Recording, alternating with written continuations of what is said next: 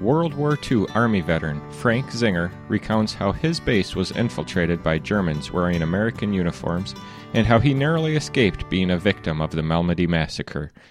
This is Dave Boovey with Audio Memories, connecting generations by sharing stories.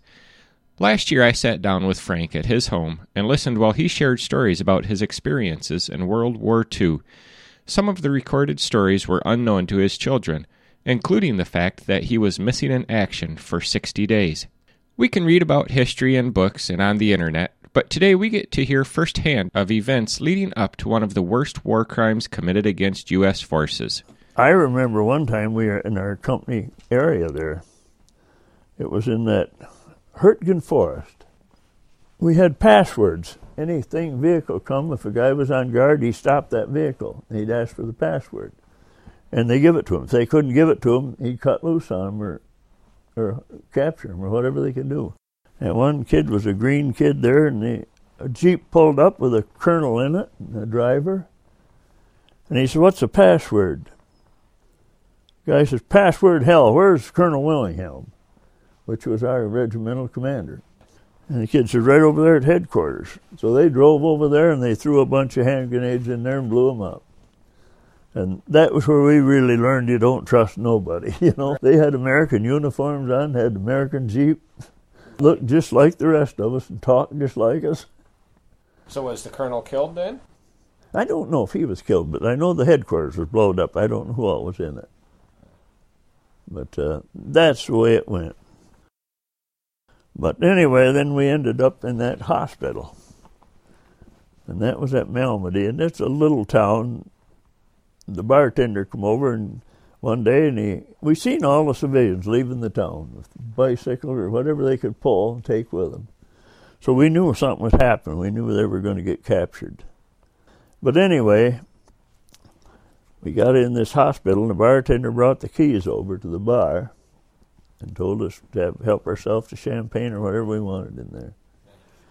Boy, I don't know. I stayed there a night or two, and I finally I asked the major, the commander of the hospital. I said, "What's the chances of getting out of here?"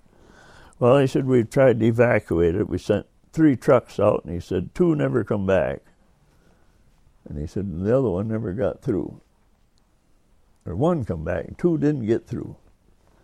So uh, he said, "It's up to you." He said, "You're not very far." He said, "You're only about two miles from your company." And I knew the road. So uh, he said, if you want to try it, he said, I'll give you back your identification and your weapons. And he said, you can take off if you want to. He said, I'll just leave it up to you. And during that time, they had a the chaplain brought in two guys that had been lined up in front of a trench.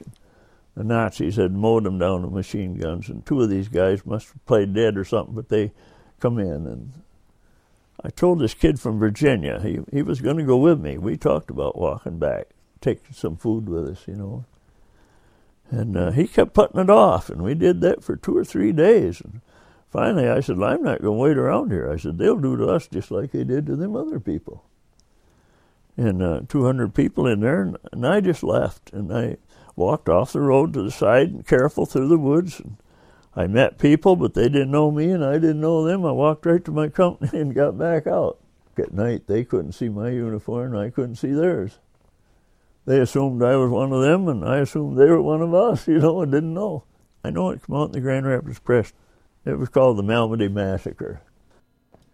The Malmedy Massacre was committed on December 17, 1944, by part of the 1st SS Panzer Division, a German combat unit during the Battle of the Bulge. The exact details of how and why more than 80 U.S. POWs were killed remains a mystery to this day. This interview was recorded as part of the Veterans History Project, created by the United States Congress to collect and archive the personal recollections of U.S. wartime veterans, to honor their service and share their stories with current and future generations.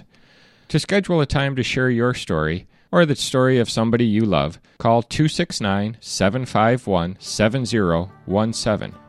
Group and individual sessions are available. For additional information and to hear this story, visit the web at audiomemories.org.